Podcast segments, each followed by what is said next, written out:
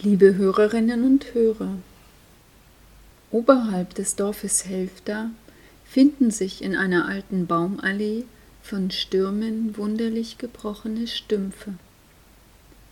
Die einstige Straße birgt in ihrer Symbiose aus alt und neu so manchen überraschenden Anblick. Wenn ich dort entlang spaziere, ist mir, als wolle Gott damit sagen, geht und seht, wie das Zerbrochene zu bizarrer Schönheit berufen ist, in der der Keim des Neuen liegt. Manchmal stürzt von außen unbemerkt die innere Landschaft eines Menschen in sich zusammen. Um neuen Mut zu fassen und auf neue Weise tatkräftig zu werden, wie viel Energie muss ich dafür im Verborgenen erst wieder sammeln? Genau solch einen Prozess berichtet die Apostelgeschichte zum ersten Pfingstfest.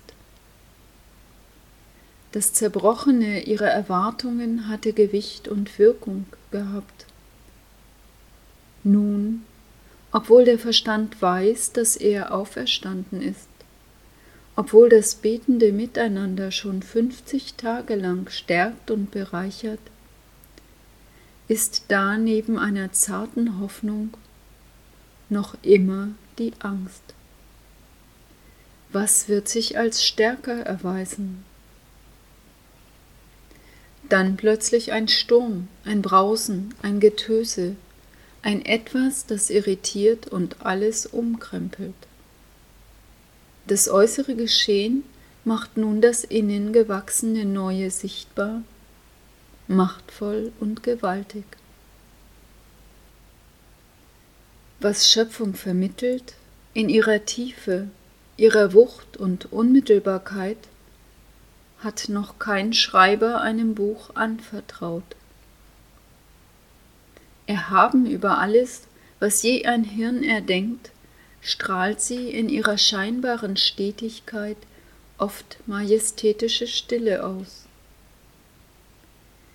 Sie zeigt auf, wie geduldig ein Werden, wie ergeben ein Gehen sich gestalten kann, weil alles im Dienst eines größeren Ganzen steht.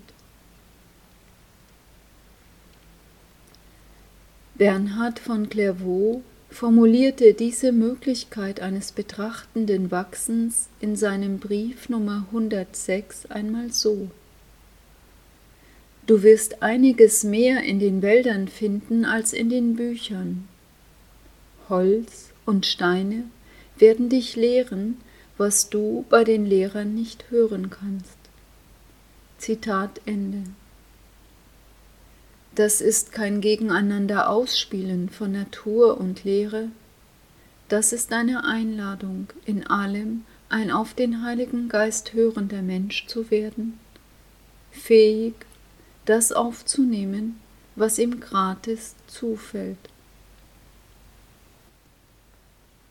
Ich liebe diese aufbrechende Energie, die sich auch aus entwurzeltem, gebrochenem, ausgehöhltem, vertrocknetem und weggespültem, ohne menschliches Zutun neu regeneriert. Ich liebe die Klänge und Töne der vielen Tiere, hoppeln und galoppieren, rascheln, summen, zwitschern und Flügelrauschen. Spontan fühle ich mich mit meiner Stimme dazu aufgefordert, mitzutun und singend den Schöpfer zu loben, der in all dieser Pracht der kleinen Melodien und dem Getön sich wiederherstellender Brüche gegenwärtig ist.